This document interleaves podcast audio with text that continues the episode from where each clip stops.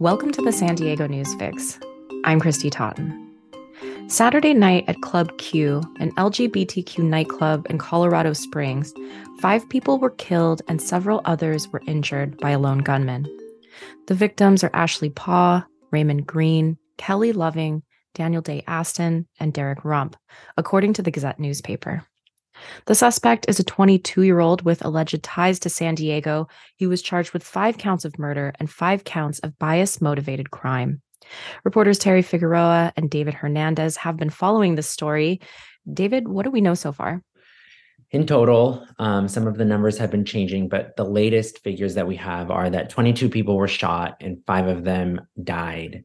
Um, in as far as um, the details of the actual shooting, we know from police that the shooter walked into the nightclub and immediately opened fire. He was armed with a long rifle, um, and it actually didn't last too long. Uh, police said that there were at least two people who confronted the shooter, um, and they called their actions heroic, obviously. Um, and so police arrived soon after and took the shooter into custody. He has been um, arrested on suspicion of uh, murder and hate crime charges and identified as Anderson Lee Aldrich, and he's 22.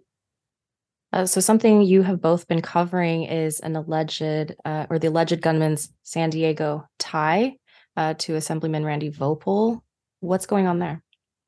Well, it appears that um, the suspected gunman is uh, the son of uh, Laura Voepel, who is the daughter of Randy Voepel, um, the assemblyman for the California's 71st Assembly District. Um, the connection between son and mom um, has been reported on by various media outlets. We've not been able to independently confirm that, um, but in fact, the the Gazette in Colorado um, said that they spoke to a relative um, who anonymously confirmed that um, the suspect is the grandson of Randy Voepel. Um, what has been the San Diego response so far, or just the response to that family? And have they made any comments, the Voepel family? So there hasn't been a ton of response from like politicians, given that he's an assembly member. Um, but in terms of like the online world, there's been some chatter about it in terms of obviously criticism, um, given the connection. Um, he is a conservative um, assembly member, so it has become uh, politicized in some in some ways. Um, he himself, uh, Randy Voepel, has not returned our messages seeking comment, um, and neither has his office. So Today, actually, I went to see if he would comment in person. I went to his home in Santee and pretty much had no luck. No one answered the door. So we're still waiting to see if he will issue a statement and what he will say. Uh, has uh, faced criticism um, last year and again um, now, given uh, the mass shooting, for comments he made a few days after the January 6th attack on the US Capitol, uh, he told the Union Tribune in an article we published that um, the Capitol riot and attack was basically um, the Lexington, and Concord uh, battles of the American Revolution War. He said, quote, tyranny will follow in the aftermath of the Biden swearing on January 20th.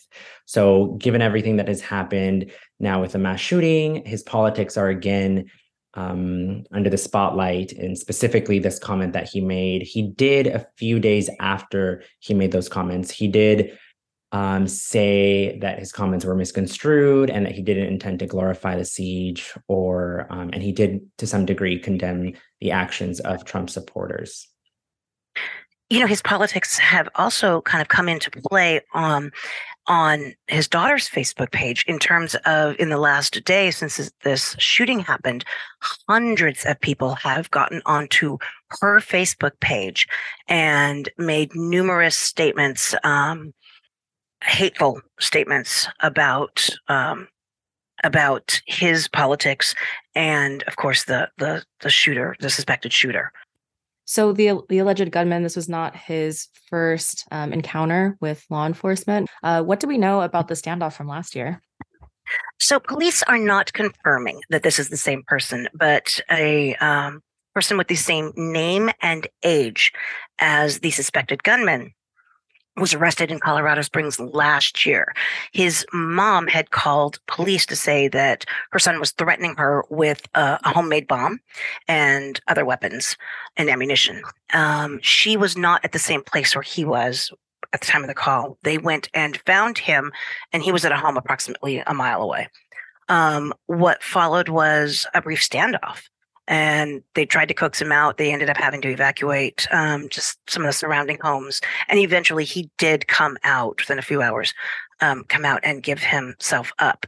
Uh, again, police are not saying that this is the same person, but he shares the same name and age. Mm. Also, the address of, of these incidents um, tie into or, or, are the same as um, records that we've seen with with uh, those two mom and son living at or having connection to those addresses. Um, how about the rest of the San Diego community? I know this has shaken the LGBTQ community here, you know, um, among others. Um, what's being done to to keep San Diegans safe?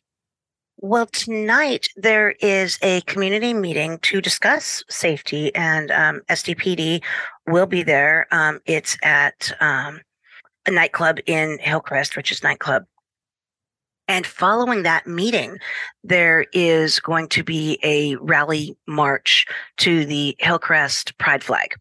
Um, and my understanding is, is that there will be various local politicians that, that'll be in attendance and speaking. Obviously, in San Diego, we have um, the Hillcrest community, which um, is uh, home to many LGBTQ members we have heard from various establishments in Hillcrest that basically uh, they're heartbroken and outraged about the mass shooting. Um, they highlight that uh, it, it, this is essentially an attack on the community, given that it happened on uh, at a gay nightclub. And um, they also note that LGBTQ community members are um, targeted oftentimes because of their background and they say this is just another example of that, and of course, very tragic. And I know this is an ongoing story. What are some questions you two are still looking to answer? Um, well, one of the things that, that we're trying to figure out is, oh, obviously the why. Um, and and that that can never really be answered. Um, but one of the things that that my understanding is that Colorado has um, a red flag laws, as we do here, and that um, incident last year, if that's the same person, that person was apparently, according to reporting by the Gazette in Colorado, uh, never charged, and that case was filed. I mean, uh, sealed. Um, so I don't know if had charges been filed, would that have triggered a red flag um, law that would have removed guns from him? I, I, we simply don't know, and I know that's something that reporters in Colorado are, are looking at. David, anything you'd like to add? Yeah, we are following up today to collect more information. Uh, one of the things we're looking uh, into is just his voting record on certain issues like gun control and issues that have to do with the LGBTQ community, uh, just to kind of maybe get a sense of how his politics may have uh, shaped his family dynamics. So that's another thing we're looking at. Okay, I look forward to that reporting. Teri, David, thanks so much. Thank you. Thank you.